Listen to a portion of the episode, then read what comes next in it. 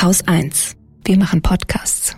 Wer es nicht selber erlebt hat, der weiß nicht, wie es ist, zu Hause auf Eierschalen laufen zu müssen, die ganze Zeit die, Stimmungen, den, den Blick vom Partner irgendwie zu deuten, um dem nächsten Ausbruch irgendwie hinauszuzögern. Ja, also letzten Endes, was wir kennen von misshandelten Kindern, ja, die dann in diesem Überlebensmodus sind, in diesem High Alert, wo sie die ganze Zeit immer nur scannen und denken, oh Gott, oh Gott, was passiert als nächstes?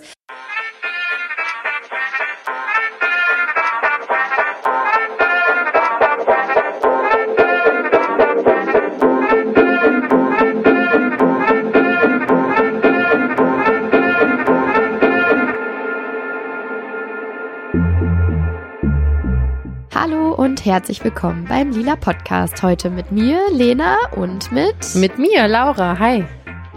Hi. Heute widmen wir uns mal wieder einem politischen bzw. juristischen Thema. Es geht um die sogenannte Istanbul-Konvention. Bevor wir da gleich näher einsteigen und nochmal erklären, was ist die Istanbul-Konvention überhaupt, was hat es damit auf sich, wofür ist die gut, möchte ich eine Triggerwarnung aussprechen, denn es wird in der heutigen Episode um physische und psychische Gewalt gehen. Und wenn ihr euch mit dem Thema nicht wohlfühlt, skippt vielleicht die Folge oder hört sie mit jemandem zusammen. Die Istanbul-Konvention ist seit fünf Jahren geltendes Recht in Deutschland und gilt seit Februar 2023 vorbehaltlos. Wir wollen in dieser Episode heute mal den Abgleich machen zwischen Theorie und Praxis und schauen, ja, wie die Istanbul-Konvention umgesetzt wird, wie sie funktioniert. Laura, du hast dich für heute mit der Istanbul-Konvention auseinandergesetzt. Was ist denn das überhaupt genau nochmal? Kannst du uns nochmal abholen? Ja, genau. Also die Istanbul-Konvention das ist erstmal ein Vertrag. Und zwar ein Vertrag, den schon 37 Länder ratifiziert haben. Und die Istanbul-Konvention, die ist gedacht wie so eine Art Schutzschild vor Gewalt. Deswegen auch der offizielle Titel Übereinkommen des Europarats zur Verhütung und Bekämpfung von Gewalt gegen Frauen und häuslicher Gewalt. Und diese Istanbul-Konvention, die gibt es schon ein bisschen länger, seit 2014, eigentlich sogar seit 2011. Das ist so ein bisschen kompliziert, weil es vergeht auch schon mal ein bisschen Zeit, ne, wenn so ein Papier fertig ist und bis es dann ratifiziert ist und in Kraft tritt und so weiter. Also sagen wir mal seit 2014. Und seit dem 1. Februar 2018 gilt die Istanbul-Konvention auch in Deutschland und zwar im Range eines Bundesgesetzes, wie es so schön heißt, und eben auch gleichzeitig als internationales Recht weiterhin. Ähm, ich habe dir mal einen O-Ton mitgebracht und zwar von unserer Bundesfamilienministerin Lisa Paus. Gewalt gegen Frauen ist ein alltäglicher Skandal. Und wir werden sie nicht länger hinnehmen. Denn die Bundesregierung steht zur vorbehaltlosen Umsetzung der Istanbul-Konvention. Wir haben die Vorbehalte der Vorgängerregierung zurückgezogen. Ab Februar 2023 gelten in Deutschland endlich alle Artikel. Uneingeschränkt. Okay, Lisa Paus sagt also, die Bundesregierung steht zur vorbehaltlosen Umsetzung der Istanbul-Konvention. Da haben wir wieder dieses schöne Wörtchen vorbehaltlos. Was heißt das denn hier in dem Kontext, Laura? ja, das heißt tatsächlich, dass die deutsche Bundesregierung Vorbehalte gegenüber der Istanbul-Konvention hatte. Man kann sich das so ein bisschen so vorstellen wie Rosinen rauspicken. Also die haben gesagt, ja, Istanbul-Konvention, gute Sache, machen wir mit, aber Artikel 59 zum Beispiel oder Artikel 44, da haben wir Vorbehalte dagegen. Und das heißt also, die Istanbul-Konvention ist in Deutschland geltendes Recht, bis auf eben jene Artikel, denen gegenüber die Bundesregierung Vorbehalte geäußert hat. Also das ist äh, ein Recht, von dem die Bundesregierung an der Stelle Gebrauch gemacht hat.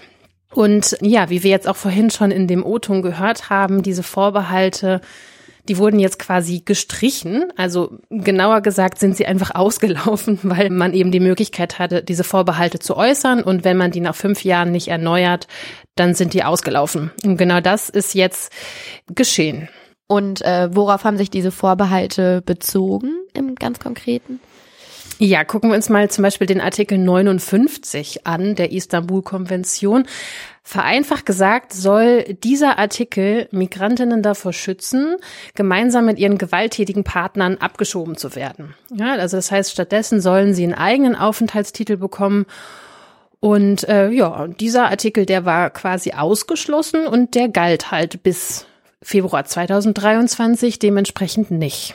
Okay, das bedeutet, die Istanbul-Konvention ist jetzt vollständig in Deutschland, ja, anerkannt oder in Kraft getreten. Aber vermutlich würden wir jetzt heute diese Sendung nicht machen, wenn alles gut wäre. Also, was ist da jetzt trotzdem noch im Argen? Ja, ja, genau. So viel können wir also schon mal spoilern. Die Istanbul-Konvention, die wird halt in Deutschland nicht ausreichend umgesetzt und zwar über diese Vorbehalte weit hinaus. Das hat also eigentlich miteinander gar nicht so viel zu tun. Es gibt zum Beispiel den Grevio-Bericht aus dem Jahre 2022 und Grevio, das ist so ein Gremium des Europarates und das ist eben dafür zuständig, die Umsetzung der Istanbul-Konvention zu bewachen und zu bewerten. Und äh, dieses Gremium attestiert eben der Bundesrepublik eklatante Mängel in der Umsetzung der Istanbul-Konvention.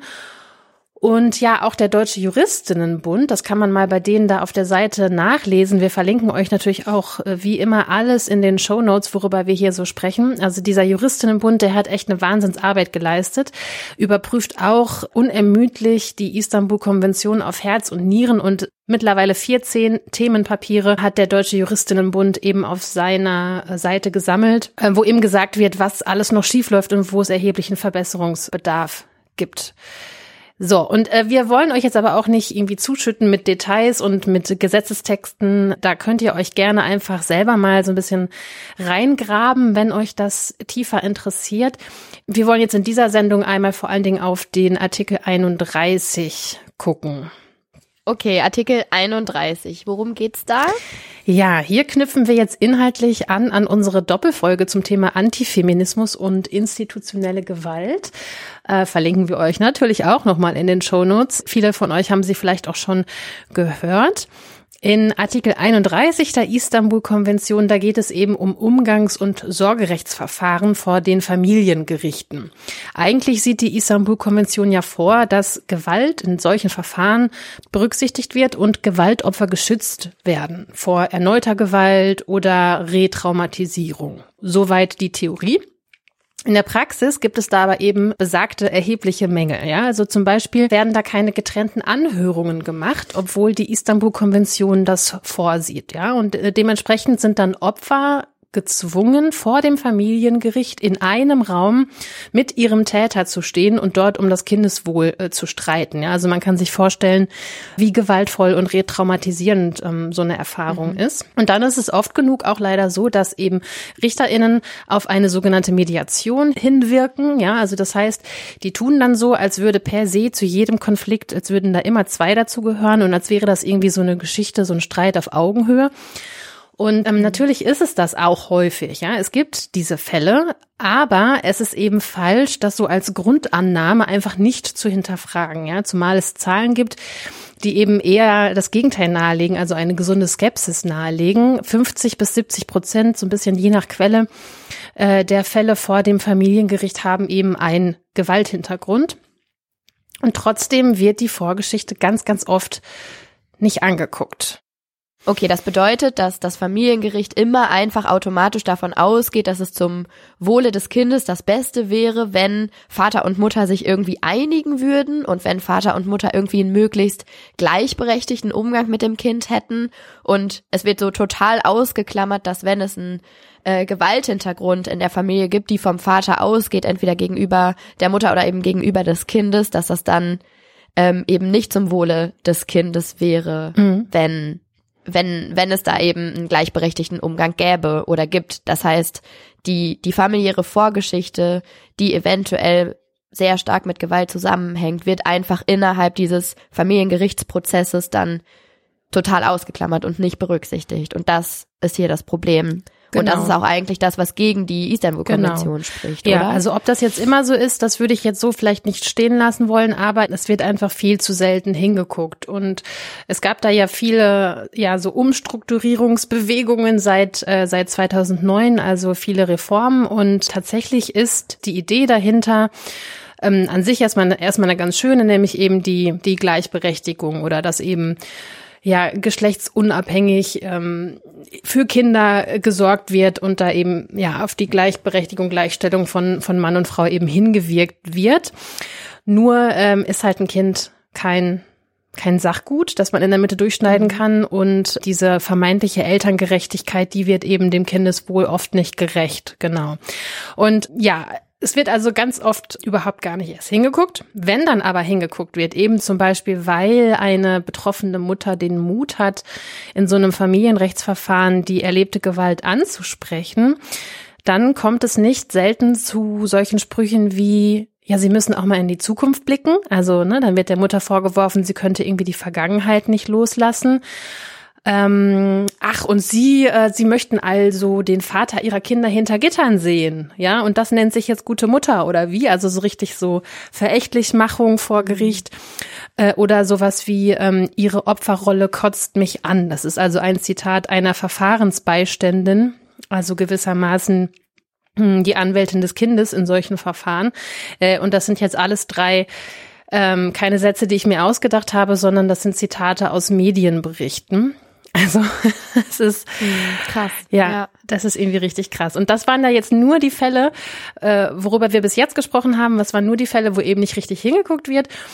Ähm, oder wo sich halt irgendwie drüber lustig gemacht wird, verächtlich gemacht wird.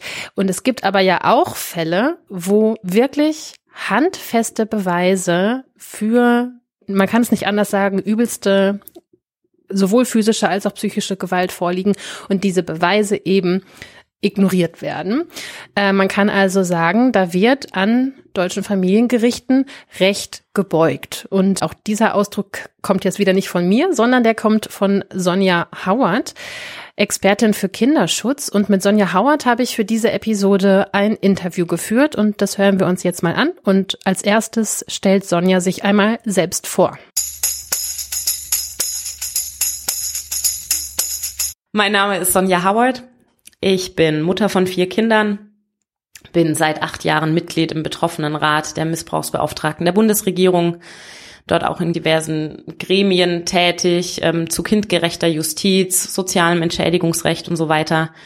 Ich bin Vorständin von Indubio Pro Infante. Das ist ein Netzwerkbündnis, das sich für mehr Kinderschutz im familienrechtlichen System einsetzt. Genau, und wir wollen ja heute sprechen über die Istanbul-Konvention, die eigentlich gedacht ist als Schutzschild für Frauen und Kinder. Also in der Theorie soll zum Beispiel Gewalt in Familienrechtsverfahren Berücksichtigung finden. Wie sieht denn die Realität aus? Also ich weiß ja, dass du einige Fälle ähm, beobachtest und begleitest. Was kannst du uns da aus äh, der Praxis berichten? Also aus der Praxis kann ich berichten, dass wir bundesweit extrem große Unterschiede haben in den Gerichtsbezirken, ob diese Istanbul-Konvention überhaupt bekannt ist also manche Richter denken auch, das sei ausländisches Recht, das in Deutschland keine Gültigkeit hat. Ja, also das ist das Niveau, von dem wir hier teilweise sprechen. Und dann gibt es natürlich phänomenal gute Gerichtsbezirke, wo dann die Jugendämter wirklich gut zusammenarbeiten mit den Familiengerichten und am Ende wirklich sehr häufig Kindeswohl auch am Ende dabei rauskommt. Ähm, aber wir sind ja jetzt heute nicht hier, um über die Sachen zu reden, die gut laufen, weil das sollte eigentlich der Standard sein. Wir wollen ja über die Dinge ähm, reden, die schlecht laufen. Und da gibt es leider wirklich haarsträubende Fälle, in denen trotz nachgewiesener häuslicher Gewalt, also die wirklich rechtsmedizinisch dokumentiert ist, Kinder gegen ihren Willen in Umgänge mit Gewalttätern gezwungen werden, die ähm, dazugehörenden Mütter, die ja auch selber Opfer dieser Gewalt waren, ähm, werden immer wieder retraumatisiert durch jahrelange Gerichtsverfahren mit den Tätern. Und ja, Artikel 31 der Istanbul-Konvention wird einfach komplett ignoriert. Und das Problem ist, dass diese Verfahren unter Ausschluss der Öffentlichkeit stattfinden. Ähm, das heißt, wir haben da keine Transparenz nach außen, wir haben auch keine Kontrollinstanzen. Und ein ganz großes Problem ist ja auch, dass die dritte Instanz fehlt. Also wir haben die Amtsgerichte, dann haben wir die Oberlandesgerichte und eigentlich haben wir dann noch den Bundesgerichtshof. Also im Strafrecht beispielsweise, ja, wird ja ganz oft werden die vorigen Urteile in dritter Instanz einkassiert oder umgeändert und ausgerechnet im Familienrecht, wo es um die Lebenswege von Kindern geht, ist regelmäßig nach der zweiten Instanz Schluss. Und es gibt keine Möglichkeit zur Beschwerde mehr. Und dann sagen manche, ja, wir haben ja den, das Bundesverfassungsgericht, 1,9 Prozent der Fälle werden da überhaupt ähm, bearbeitet und dann, und dann entschieden. Also das ist ein Glücksspiel, ob man da überhaupt gehört wird. Und woran liegt das? Kannst du das noch erklären? Also wenn man theoretisch die Möglichkeit hat, warum ist dann so oft Schluss vor dieser letzten Instanz? Weil das Oberlandesgericht, und das ist, ich weiß nicht, wer sich das ausgedacht hat, warum, aber es ist so, dass das Oberlandesgericht selber in seinem Beschluss schon festlegt, ob die Möglichkeit besteht, in die nächsthöhere Instanz zu gehen. Das heißt, die entscheiden selber, ob ihre Rechtsprechung kontrolliert wird oder nicht. Und das hat natürlich mit äh, Rechtsstaat überhaupt nichts zu tun. Also das ist den Bock zum Gärtner machen in den, in den schlimmen Fällen. Du hast den Paragraph 31 der Istanbul-Konvention gerade schon einmal erwähnt. Können wir da noch kurz ein kleines bisschen tiefer einsteigen, was der, was der genau besagt und was eigentlich Sinn und Zweck dieses Paragraphs ist? In Artikel 31 ist ganz klar festgehalten, dass vorher stattgefundene Gewalt in familienrechtlichen Verfahren berücksichtigt werden muss. Und wenn es also um Sorgerecht oder Umgangsrecht geht, dann darf, egal was für eine Entscheidung getroffen wird, die darf weder die Kinder noch die Opfer, also die Frauen, in irgendeiner Weise retraumatisieren. Und das ist natürlich ein richtiger und guter Gedanke, aber die Praxis zeigt, also beispielsweise müssten, wenn es ähm, dann um Umgangsverfahren geht, müsste es sichergestellt sein, dass Täter und Opfer, also Vater und Mutter des Kindes, nicht gemeinsam vor Gericht stehen. Weil das ist natürlich retraumatisierend, wenn du mit deinem Täter in einem Gerichtssaal bist und jetzt ums Kind kämpfen musst.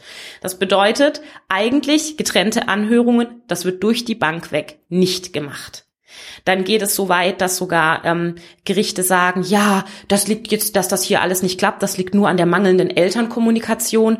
Und dann wird Zwang ausgeübt, dass die Eltern in eine Elternberatung gehen, dass sie eine Mediation machen. Und es wird quasi so getan, als wäre dieser Konflikt, der besteht, ein, ein auf Augenhöhe bestehender Streit, wo, wo jeder einen Anteil dran hat und es wird komplett ausgeblendet, dass es zum Streiten eben nicht zwei braucht, sondern dass einer völlig reicht. Genau, und dann werden ähm, nicht selten äh, im Zusammenhang mit solchen Verfahren oder wenn Mütter Vorwürfe von, von sexualisierter Gewalt oder auch psychischer Gewalt erheben gegen den Vater, dann äh, passiert nämlich sehr oft genau nicht, dass sie, dass sie geschützt werden und die Kinder, sondern dass genau das Gegenteil äh, passiert und äh, Mütter ähm, ja regelrecht entsorgt werden, also dass ihnen das Sorgerecht entzogen wird.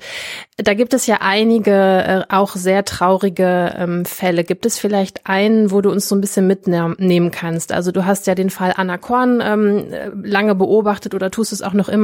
Aktuell ähm, der Fall am Oberlandesgericht Celle. Vielleicht kannst du mal eine Geschichte so als Fallbeispiel für uns rausgreifen und ein bisschen beschreiben, bitte. Also ich kann einen Fall tatsächlich beschreiben, ähm, der spielt am OLG Braunschweig. Das ist auch so ein ganz brutaler Fall ähm, so der klassische Fall Akademiker, Ehepaar, ähm, häusliche Gewalt, hauptsächlich psychischer Natur, aber doch auch körperlicher Natur. Das konnten die Nachbarn auch bestätigen. Ähm, als es zur Trennung kam, hat der Vater ähm, Morddrohungen ausgesprochen. Da liegen auch eidesstattliche Versicherungen drüber vor. Der konnte sich nicht mal im Kindergarten des Kindes zusammenreißen, hat Hausverbot bekommen im Kindergarten seines Sohnes. Ähm, die Mutter hat einen Gewaltschutz beantragt und der wurde auch bewilligt. Das bedeutet, es gab ein Kontakt- und Näherungsverbot des Vaters zu Frau und Kind. Und dann hat der Vater während dieses laufenden Gewaltschutzes einen Umgangsantrag gestellt. Und das sollte recht, das ist rechtlich eigentlich gar nicht möglich, aber das Gericht hat das irgendwie nicht gewusst oder ignoriert und ist quasi dann der Argumentation des Vaters gefolgt, der einfach behauptet hat, ja, die Mutter entzieht mir grundlos das Kind und ähm, vereitelt Umgänge, die eigentlich abgesprochen waren. Und das Gericht ist dem einfach gefolgt. Und das Ganze ist dann so geendet, dass ähm, eine Richterin, also am Amtsgericht war das noch, die ist in die Schule des Kindes der, der Junge war gerade drei Wochen eingeschult, in die Schule des Kindes einmarschiert, mit einer familienrechtlichen Gutachterin, mit der Verfahrensbeiständin, ähm, hat Sekretärin und Schulleitung noch auf ihrer Seite gehabt und haben dann den Jungen aus dem Unterricht geholt. Und der Junge hat gespürt, dass was nicht stimmt. Es gibt eine Audiodatei, die das alles ganz neutral ähm, auch also be bestätigen kann, ja, das ist nicht hier ähm, irgendwie nur hören sagen, sondern es lässt sich nachprüfen. Alle Erwachsenen haben dieses Kind angelogen. Das Kind hat gewusst, es stimmt was nicht. Das Kind kannte die Verfahrensbeiständin und wusste, also hat sogar gesagt, nee, du bist böse, du bist ja auf der Seite vom Papa. Also so hat er das formuliert in seiner kindlichen Art und geh weg und ich will nicht mit dir reden. Lange Rede, kurzer Sinn. Das Kind wurde aus der Schule unter wirklich, also herzzerreißendem Schreien, Weinen und Flehen aus der Schule rausgerissen und von einem auf den anderen Tag 80 Kilometer umplatziert zu einem Vater, der noch immer ein laufendes Kontakt- und Näherungsverbot hatte, wurde dorthin umplatziert, von einem auf den anderen Tag getrennt von seiner Hauptbindungsperson, was bis dahin seine Mutter war, ja, und das kann man sich vorstellen, was das für ein gerade mal siebenjähriges Kind bedeutet. Neue Schule, komplett neues Umfeld, Trennung von der Hauptbindungsperson und dann noch zu einem Vater, den er zuvor im Jahr nur dreimal gesehen hat, wo er keine guten Erinnerungen hat. Ja, und das Oberlandesgericht hat das einfach so abgesegnet, ist seiner Amtsermittlungspflicht nicht nachgekommen, sondern hat einfach gesagt, ja, das bleibt so die Mutter ist bindungsintolerant, die Mutter ist die Böse. Und das Schlimme ist, dieses Kind ist komplett auffällig mittlerweile. Das gilt als unbeschulbar. Wenn man sich die Helferprotokolle aus der Schule durchliest, dann geht's einem eiskalt den Rücken runter. Das Kind zeigt sadistische Tendenzen, quält kleinere Kinder, hat eine Fluchttendenz. Es wird beschrieben, dass das Kind immer wie in einem Nebel ist, dass es kaum direkt ansprechbar ist. Das sind jeder, der sich auch nur ansatzweise mit Trauma auskennt, das schreit nach PTBS, das schreit nach posttraumatischen Belastungsstörungen hoch 10. Und das komplette staatliche System ignoriert das Offensichtliche. Jetzt wird am Kind rumgedoktert, Schulbegleitung. Vielleicht kommt es in ein Heim, vielleicht kommt es in eine Kinder- und Jugendpsychiatrie. Mit dem Kind stimmt ja was nicht. Der Vater sagt immer nur, nee, also zu Hause ist alles in Ordnung.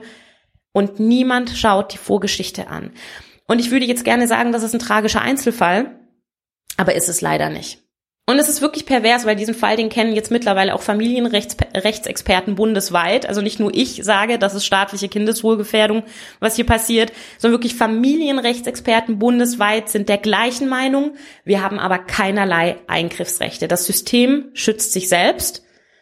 Ja, und das Kind ähm, fällt weiter und weiter in den Brunnen und niemand kann was machen. Hm.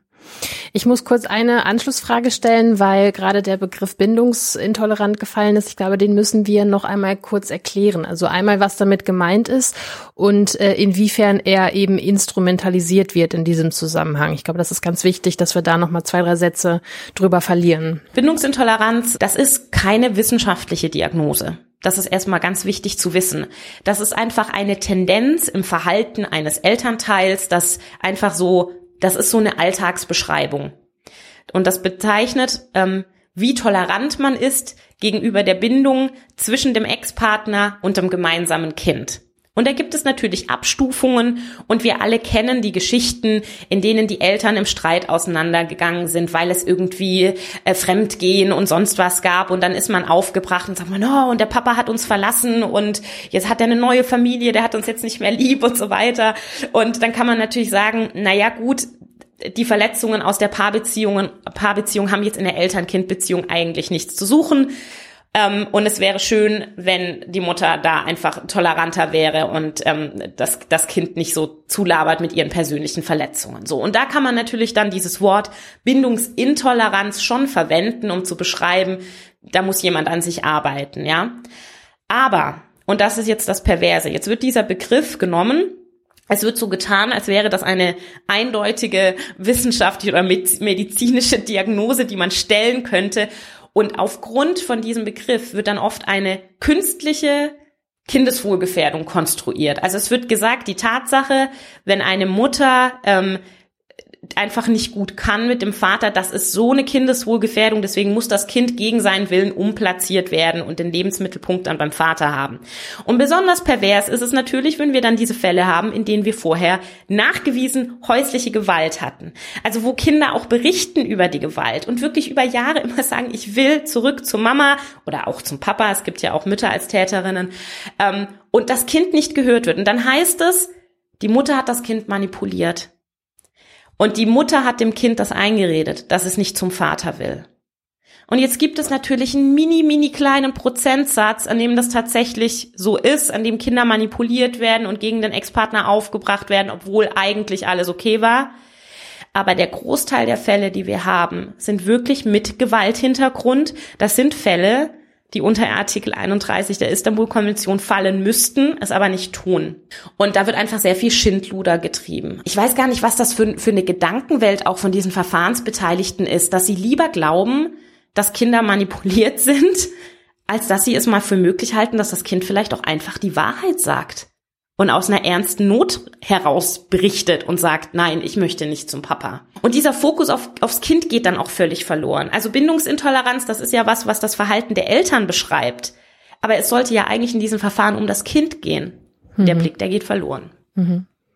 Ja, und das ist ja auch einfach dieses uralte Muster von, äh, von wir, wir glauben mal äh, zur Sicherheit der Frau lieber nicht und in dem Fall auch dem Kind. Ne? Also genau. wir kennen das aus der, aus der MeToo-Debatte, dass dann da eben Fälle von sexualisierter Gewalt und Belästigung irgendwie zur Sprache gebracht werden. Und dann ist erstmal, ja, aber das kann ja jetzt jeder behaupten. Und ja, ganz. Genau.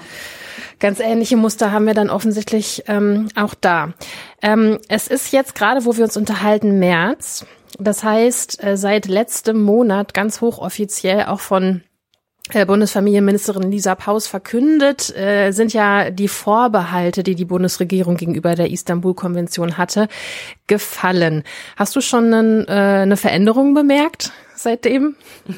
Naja, man muss dazu sagen, da ging es ähm, um den Kontext mit Migrantinnen. Genau. Ja, also dass ja. man gesagt hat, so das gilt jetzt auch für die, die kein, ähm, die keine deutsche Staatsbürgerschaft haben, ähm, die in einem Asylbewerberstatus sind oder wie auch immer ich sag mal, es läuft für die deutschen Staatsbürgerinnen schon katastrophal seit Jahren. Ähm, nein, man, man sieht keinen Unterschied. Und es tut sich auf politischer Ebene auch nichts. Also der Deutsche Juristinnenbund, der hat schon vor zwei Jahren eine Stellungnahme rausgegeben, wo sie gesagt haben, hier in der Praxis läuft das nicht. Und es werden zwar Gespräche geführt, ja, im Hinterzimmer, und es gibt schon den einen oder anderen Politiker, der da auch Ahnung davon hat und mittlerweile weiß, okay, wir haben ein Problem. Aber dieses offizielle Standing, dass da immer jemand sagt in einer Talkshow, hey, wir wissen, dass es dieses Problem gibt und wir mhm. gehen das jetzt an, das passiert einfach nicht. Die Politik hat wahnsinnig Angst, an diese heilige Kuh der Gewaltenteilung ranzugehen, Richter offiziell zu kritisieren. Mhm. Und dann wird immer schnell argumentiert mit Ja und Drittes Reich und die Politik darf ja den Richtern nicht in die Rechtsprechung reinreden. Aber mal ganz im Ernst, überall wo Macht ist, wird Macht missbraucht. Und wir brauchen Kontrolle, um mhm. diesen Machtmissbrauch zu verhindern. Und es gibt nicht umsonst den Begriff Rechtsbeugung. Also es ist bekannt, dass auch Richter Recht beugen können, bedeutet, dass sie nicht nach geltendem Gesetz eben ihre Urteile fällen. Das heißt, das ist klar, ja. Hm. Vor ein paar Jahren wurde ein Familienrichter verurteilt wegen des Besitzes von kinderpornografischem Material. Ja, wir müssen uns nicht fragen, wie der geurteilt hat, wenn der Fälle auf dem Tisch hatte, wo es um einen Missbrauchsverdacht ging. Ist dann jemand hingegangen und hat diese Fälle aufgearbeitet? Nö. Nö.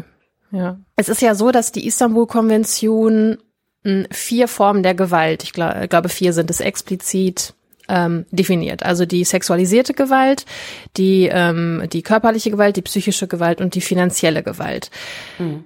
Wenn ich das richtig sehe, sind aber die letzten beiden, also finanzielle und psychische Gewalt, überhaupt gar nicht richtig als Straftatbestand irgendwie im deutschen Recht verankert, oder?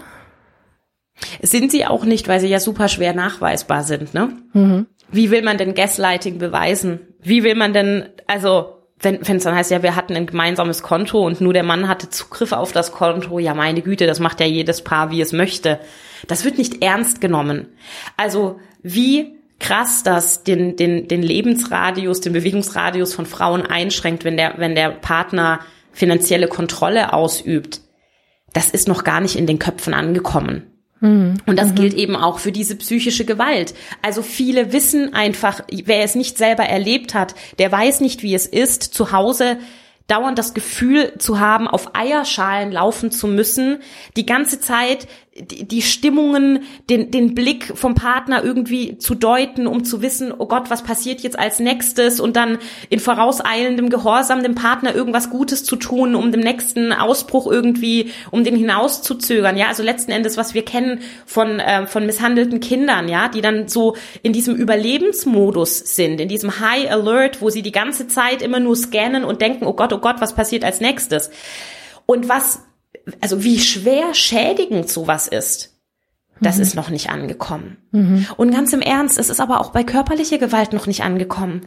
Wie viele Deutsche nach wie vor meinen, dass Gewalt in der Erziehung okay ist. Das sind immer noch fast die Hälfte der Deutschen, obwohl wir seit 2000 ein Recht auf gewaltfreie Erziehung haben, gibt es immer noch super viele Leute, die sagen, ja, eine Schelle hier und da, eine Ohrfeige hier und da, ein paar Klapse auf den Hintern, alles in Ordnung dieses Denken spiegelt sich ja auch in den Verfahrensbeteiligten dann. Also. Mhm. Aber was, was muss ich denn dann jetzt konkret ändern? Also ähm, ich habe zum Beispiel jetzt in Vorbereitung auf die Sendung die Zahl gelesen, äh, im Jahre 2022 war das wohl erst, dass überhaupt äh, so eine Art Fortbildungspflicht für RichterInnen eingeführt wurde, mhm. was äh, Themen wie ähm, Entwicklungspsychologie bei Kindern angeht oder was eben, was du gerade beschrieben hast, ne, so Kenntnisse darüber, wie sieht überhaupt Trauma aus, ne? 2022. mhm. Also ja, da, es ist eine Katastrophe. Es ja. ist eine absolute Katastrophe. Und das ist wieder, was ich ganz am Anfang gesagt habe. Ne? Also es gibt eine, eine Familienrichterin, mit der ich im Nationalen Rat zusammenarbeite. Die kennt die Istanbul-Konvention auswendig im Schlaf rückwärts, ja. Die weiß genau, ähm, wie besonders man mit Kindern reden muss, damit die sich öffnen können. Und die weiß genau, dass Kinder Zeit brauchen, um überhaupt Vertrauen aufzubauen. Also die hat dieses Wissen. Und jetzt gibt es im Gegenzug aber Richter, die wirklich der Überzeugung sind, ein traumatisiertes Kind würde ja nicht lachen. Das ist kompletter Quatsch natürlich, mhm. aber die gehen wirklich nur mit dieser Juristenbrille, mit dieser strafrechtlich geprägten Juristenbrille an diese Fälle ran. Naja gut, das Kind sagt ja nichts, dann war ja auch nichts. Ja, was soll dabei rumkommen? So, und jetzt haben wir diese Fortbildungspflicht. Da steht dann aber nur dran für die, die jetzt bereits im Dienst sind, die sollen die alsbald nachholen alsbald ist ein dehnbarer Begriff. Ähm, und wer dann diese Fortbildungen macht und wie die auch sind, qualitativ, ja, und ob die von radikalen Väterrechtlern ähm, gemacht werden oder von tatsächlichen guten, qualitativ hochwertigen Wissenschaftlern, das weiß man alles nicht, ja. Mm, also mm, ja. ja. schön, dass es im Gesetz drin steht, aber die Umsetzung, die hapert nach wie vor. Und ja. es gibt viel zu wenige gute Fortbildungen. Das ist tatsächlich so. Ja. Ich kann nicht anders. Ich muss jetzt einfach mal so ein bisschen naiv fragen, wie zur Hölle kann denn das eigentlich alles sein? Und ich weiß, die kurze Antwort lautet Patriarchat, aber vielleicht hast du noch eine etwas längere Antwort für mich. Ja, die Frage nach dem Warum, die treibt mich auch um. Die Frage nach dem Warum, die stelle ich mir eigentlich ja, die stelle ich mir seit drei Jahren, je tiefer ich in das Thema einsteige. Also das ist, nehmen wir das Thema familienrechtliche Gutachten. Ja? Also die breite Gesellschaft denkt ja, Mensch, Gutachter und Sachverständige am Gericht, die müssen ja so richtig Ahnung haben vom Thema. Und gehen wir zum Beispiel zum Thema Autos, ja. Es gibt ein eigenes Kfz-Sachverständigenrecht. Da ist genau aufgeschrieben, was Sachverständige alles können müssen, welches Studium die abgeschlossen haben müssen, dass die konstant fortgebildet werden müssen. Dann gibt es extra ähm, so neutrale Prüforte und dann ist sogar drin festgelegt, wie die Transparenz und die Kontrolle auch vonstatten geht und dass ein regelmäßiger Austausch auch stattfindet. So, und da, da gibt es ein extra Gesetz dafür. Und für familienrechtliche Gutachten gibt es das nicht. Aktuell ist es so, dass jeder Mediziner, egal welches Medizinstudium er gemacht hat, familienrechtliche Gutachten schreiben darf. Also auch psychologischer Natur. Richtig. Ja. Okay, spannend. Mhm. Also ein Gynäkologe, ein Internist kann hingehen und familienrechtliche Gutachten schreiben. Und das ist also einfach nur so, ja, es sollen Kenntnisse ne, zur Psychologie und so da sein, aber ganz im Ernst, Erwachsenenpsychologie, wenn man das studiert hat, das hat jetzt nicht unbedingt was mit Entwicklungspsychologie zu tun. Und ich kenne leider sehr viele Psychologen, die selber auch nicht viel Ahnung haben von Traumatologie. Das sind nämlich alles nochmal extra Dinge, die man wissen muss. Und da wird so viel Schindluder getrieben. Und das Ding ist, diese Gutachten, die bringen 10.000 bis 15.000 Euro im Schnitt egal wie schlecht die ihre Arbeit machen. Also es ist ein super lukratives Geschäft in Milliardenhöhe. Wie konnte es so weit kommen? Ich habe keine Ahnung. Vielleicht haben die Leute gedacht, Mensch, Kinder sind einfach der Besitz von den Eltern und da muss man einfach gucken, dass man den irgendwie gerecht aufteilt, diesen Besitz und es ist letzten Endes egal, wer das macht. Hauptsache es ist Ruhe. Ich weiß es nicht. Der Stellenwert von Kindern in der Gesellschaft, in der Politik, das ist so ein nerviges Beithema. Also Autos und Friseursalons sogar sind besser durchorganisiert als das Familienrecht. Es ist wirklich unfassbar. Wirklich unfassbar. Wenn jetzt hier vielleicht jemand gerade ähm, sich diese Folge anhört und selbst mittendrin ist, ähm, also keine Ahnung, Anzeichen dafür feststellt, dass, ähm, dass psychische Gewalt vorliegen könnten gegenüber einem selbst oder gegenüber dem Kind oder vielleicht sind auch schon die ersten Schläge passiert. Gibt es ähm, Gibt es irgendeine Orientierung oder gibt es Tipps, äh, die man jetzt mitgeben könnte, die man mit an die Hand geben könnte? Also was ich den, den Müttern immer sage, noch bevor sie sich trennen, ähm, guckt, dass ihr das aufnehmt, was passiert. Schaut, dass ihr Beweise habt. Und wenn ihr rausgeht, dann stellt sicher, dass ihr ein Netz habt, das euch auffängt und dann stellt Strafanzeige und legt diese ganzen Beweise vor das ist alles immer noch kein Garant, dass es nachher im familienrechtlichen Verfahren dann gut läuft. Also wir kennen auch Richter, die sagen, selbst wenn Straftäter schon verurteilt wurden, ja, wegen Gewalt, dann sagen, na ja, aber wir wollen ja jetzt in die Zukunft schauen. Das gibt es trotzdem. Von Anfang an auf die Gewalt hinweisen, sich überhaupt nicht in irgendwelche Mediationen zwingen lassen, das ist rechtlich auch verboten. Und wirklich da auch diesen Mut entwickeln, also zu sagen, hier mir ist Gewalt widerfahren, hier sind die Zeugen, hier sind die Beweise. Und ich will, dass das richtig angegangen wird. Und dann auch gucken, dass man einfach therapeutisch begleitet wird, dass man auch stabil ist, ja, dass man eben nicht dann den, den Stempel hysterisch oder so bekommt, ähm, weil man halt noch, noch voll im Trauma erleben drin ist und ähm, einfach auch in der Beratungsstelle einfach mal eine, eine, eine soziale Beratung, also psychisch, ähm, psychotherapeutische Beratung. Also das kann man ja auch, dazu muss man nicht, die Wartezeiten sind ultra lang, man muss nicht eine klassische Therapie machen. Man kann auch bei Caritas, Diakonie und Co. sich einfach mal begleiten lassen und auch den Mut haben, wenn wenn es da nicht passt, weiter, next, ja. Also nicht denken, mit dir stimmt was nicht, wenn du nicht ernst genommen wirst, dann einfach jemanden finden, der dich dann ernst nimmt. Aber dieses Beweise sichern, das Beweise sichern. Leute haben immer so Angst. Ich merke das immer wieder. Ja, aber man darf ja nicht aufnehmen. Doch darfst du. Wenn dir eine Straftat geschieht, natürlich darfst du das aufnehmen. Ja, also die, dass du Beweise sammelst, ist in dem Fall wichtiger als der Datenschutz und das ist auch rechtlich so geregelt. Das haben wir, wir kennen das aus dem Tierschutz, ja. Natürlich ist es nicht in Ordnung einzubrechen, aber wenn ähm, Tierschützer in Massentierhaltungsanlagen einbrechen, um das Elend dort zu dokumentieren, dann ist das in Ordnung in dem Fall. Und genauso ist es hier auch. Und jeder darf in seinen vier Wänden aufzeichnen.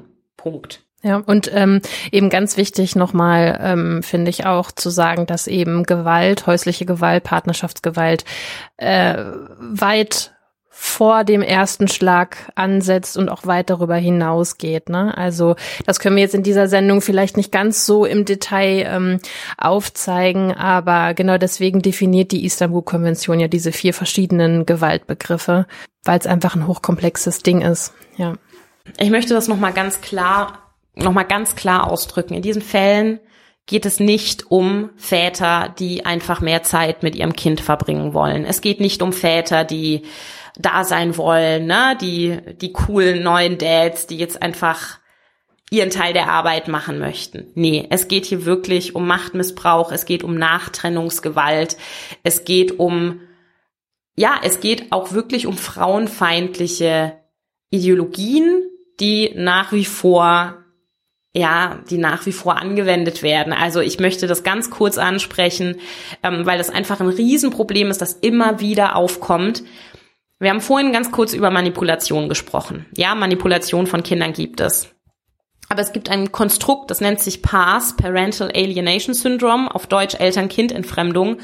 Und das ist gewachsen auf dem Mist eines Wissenschaftlers, eines äh, Kinderpsychiaters namens Richard Gardner aus den USA, der hingegangen ist und alle Symptome von schwer traumatisierten Kindern umgedeutet hat in die böse Mutter manipuliert ihr Kind.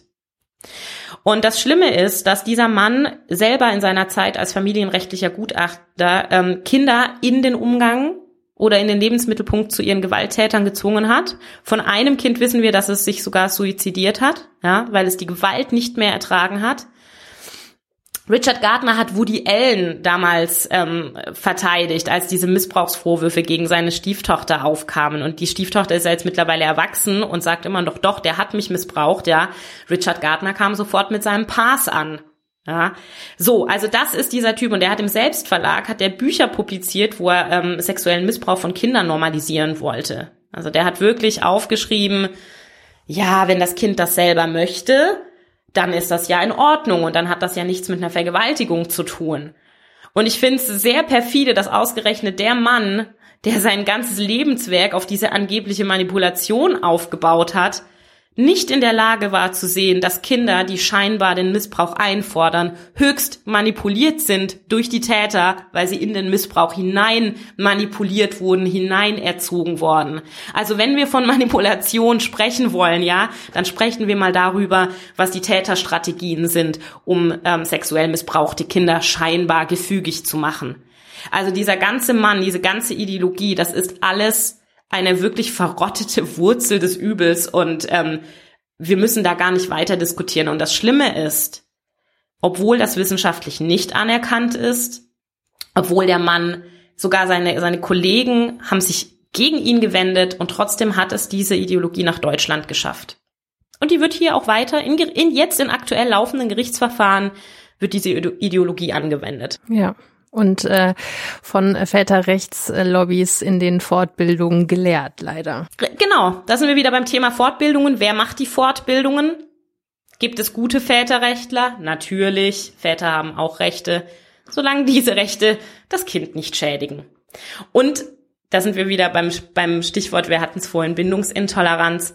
Wenn Väter hingehen und meinen, dass es völlig legitim ist, Zwang gegen ihr Kind anordnen zu lassen und ihr Kind dann mit einem richterlichen Beschluss und Polizeigewalt rauszerren zu lassen bei der Mutter, ähm, das ist bindungsintolerant hoch tausend, ja, und die Bindung zwischen Vater und Kind ist auch für alle Zeiten zerstört. Also wer glaubt, er kann mit Gewalt Beziehung und Bindung herstellen, ja, gut, der wird dann in 10, 20 Jahren die Rechnung dazu bekommen, wenn diese Kinder nämlich dann den Kontakt for real abbrechen. Wenn du so ein, zwei, drei Forderungen nochmal auf den Punkt bringen könntest in puncto Istanbul-Konvention. Ein großer Schlüssel, der schnell umsetzbar wäre, ist folgender. Hear me out. Im Handelsrecht, im Handelsrecht, im Arbeitsrecht ist es so, dass an den Oberlandesgerichten, also wir haben ja immer drei RichterInnen an den Oberlandesgerichten und im Handelsrecht beispielsweise ist es so, wir haben einen Richter, der Jura studiert hat und dann haben wir zwei Praxisrichter. Das sind also Leute, die aus aus dem Unternehmertum kommen. Die müssen kein Jura studiert haben, die müssen nicht mal Akademiker sein.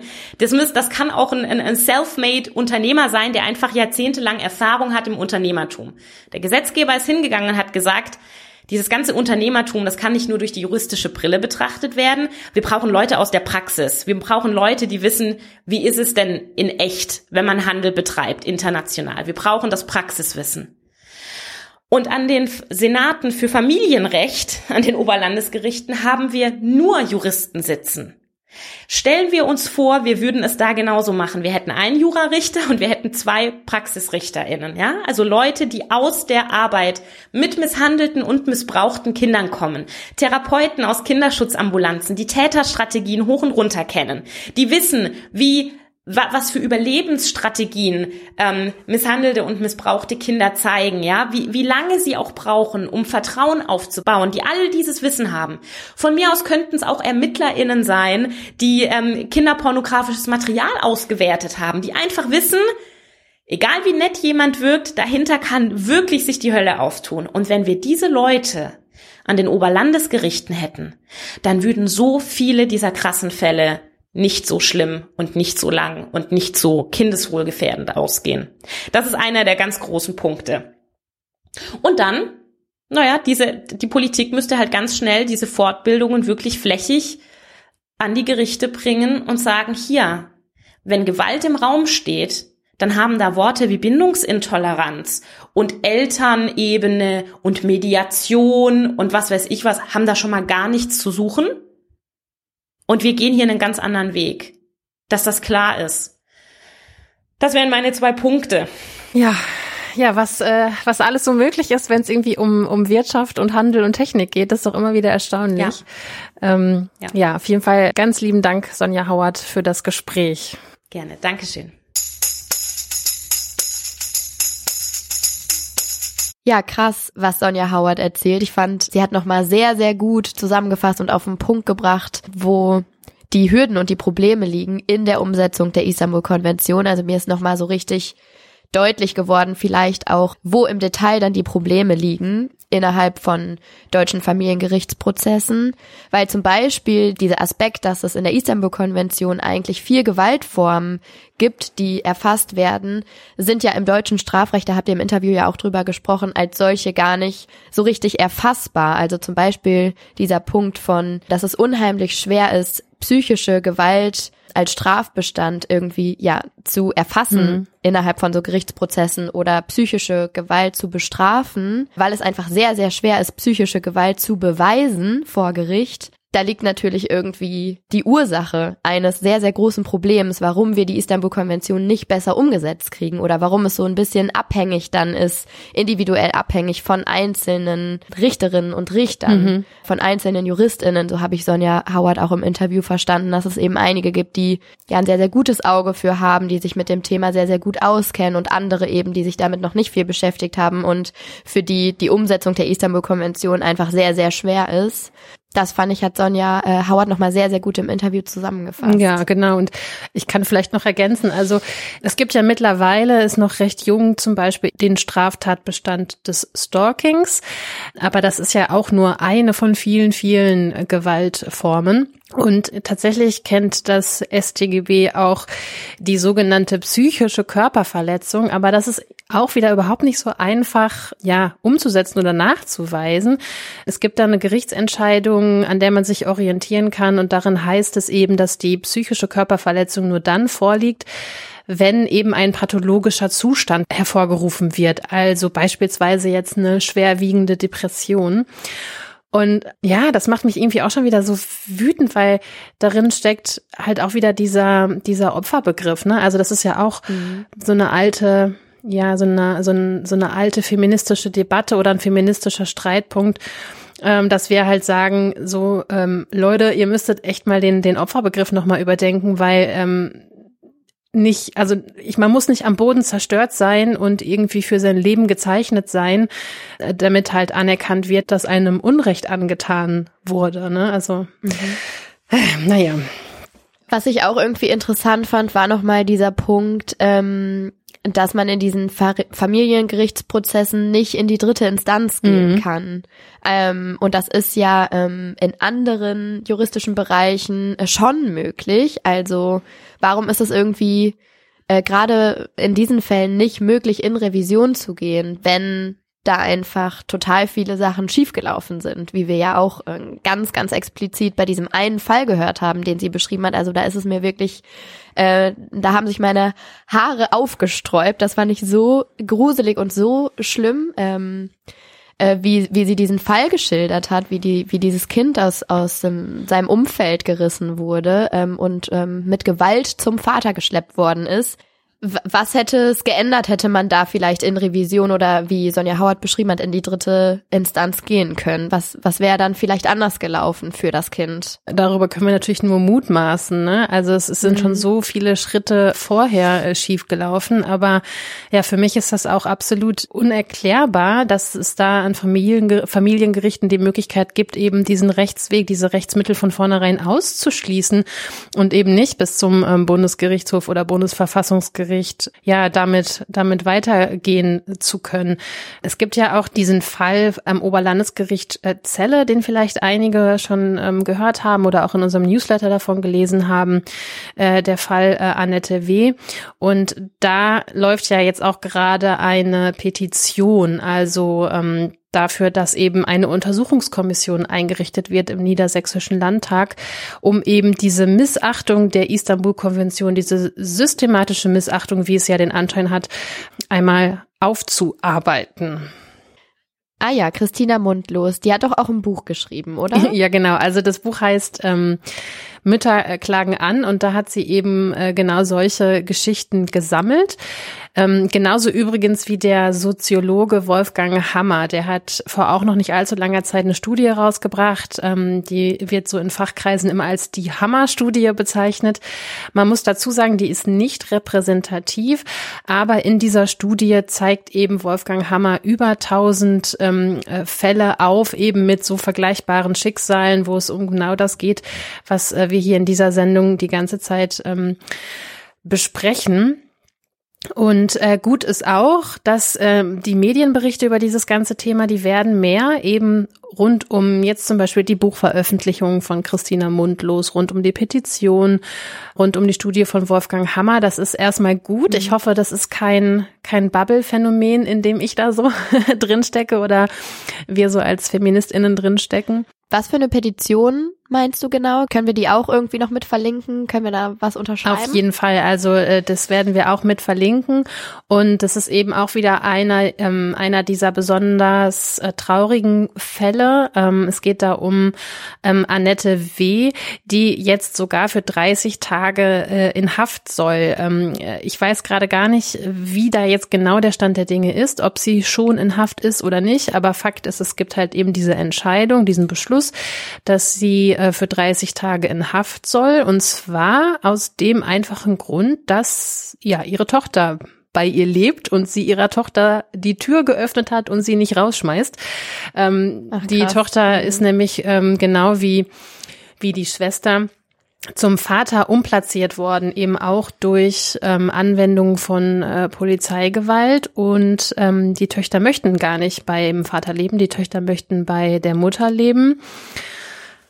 Ja, und weil die Mutter eben ihr Kind nicht vor die Tür setzt oder nicht gegen, ähm, äh, gegen dessen Willen irgendwie zurück zum Vater verfrachtet, muss sie jetzt ins Gefängnis. Und ähm, genau, der, der Richter, um den es da geht, ähm, ist halt ja, nicht zum ersten Mal auffällig, sagen wir es mal so. Und eben deswegen wird jetzt auch diese Untersuchungskommission dort gefordert. Das ist so krass. Äh, das finde ich ist auch im Interview mit Sonja Howard nochmal total deutlich geworden, beziehungsweise es hat sie nochmal schön beschrieben, dass es irgendwie so paradox ist, dass Kindern auch in diesen Fällen einfach nicht geglaubt wird. Also wenn Kinder sagen, ich möchte lieber bei diesem einen Elternteil leben, bei meiner Mutter leben, dass dann immer automatisch davon ausgegangen wird, dass dieses Kind auf jeden Fall ähm, im schlechten Sinne manipuliert worden sein muss von der Mutter, die irgendwie ja sehr viel daran setzt, dass das Kind zum Vater ein schlechtes Verhältnis hat und dass ähm, es nur darin begründet sein kann, dass das Kind unbedingt ähm, bei der Mutter ja. leben will, anstatt den Kindern mal zu glauben, dass sie mit ihrem Vater schlechte Erfahrungen gemacht haben und da nicht leben möchten.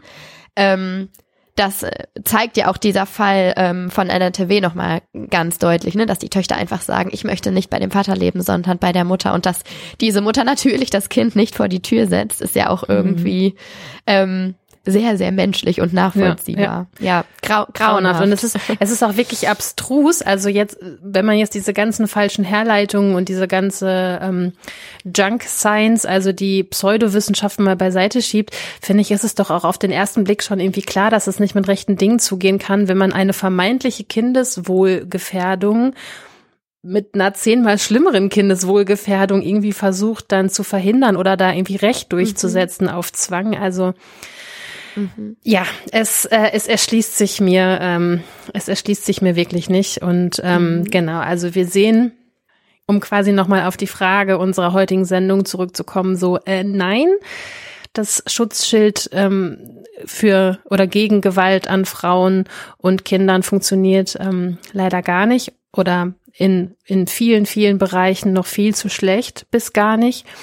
Und ähm, wir brauchen einfach viel mehr Zahlen und Daten, wäre so eine Forderung. Das zeigt ja eben zum Beispiel die Studie von Wolfgang Hammer auch, ne, die wie gesagt nicht repräsentativ ist. Das muss man ja immer der Vollständigkeit halber dazu sagen, aber eben ja, ich verstehe es wie so ein Fingerzeig, wo man jetzt einfach wirklich hingucken muss und dann eben für die, für die Zahlen sorgen muss. Also so ein ganz klarer Arbeitsauftrag an Politik und Forschung, da genauer hinzugucken.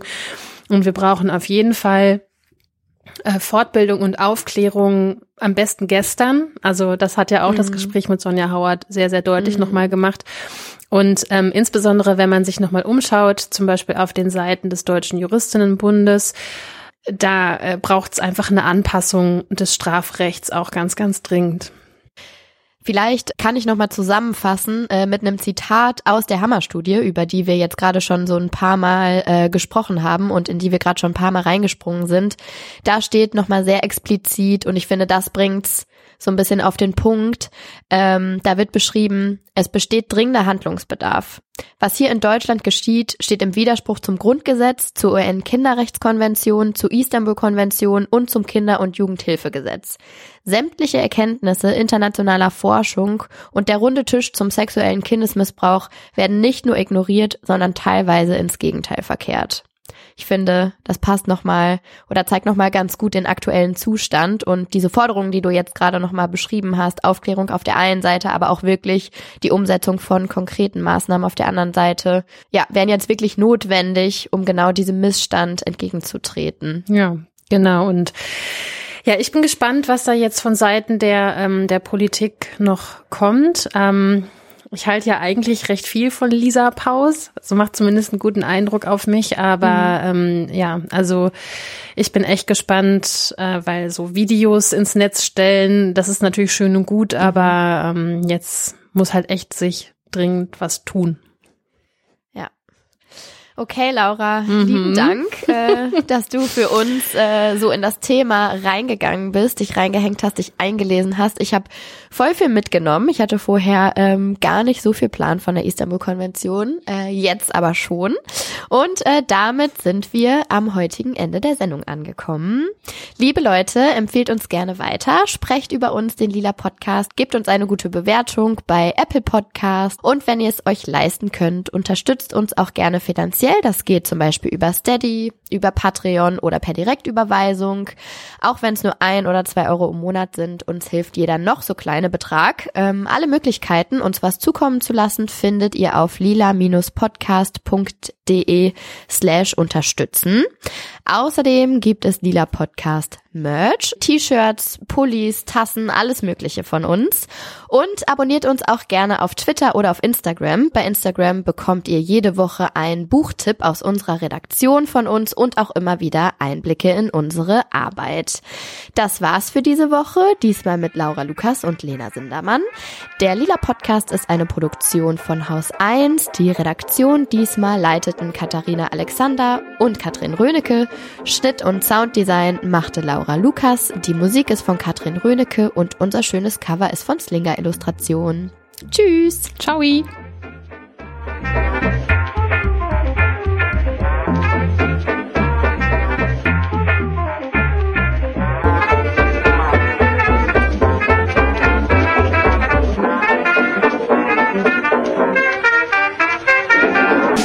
Der Lila Podcast ist eine Produktion von Haus 1 und bei Haus 1 machen wir noch viele andere interessante Podcasts, zum Beispiel die Wochendämmerung, Halbe Kartoffel, Just Love oder Anekdotisch Evident.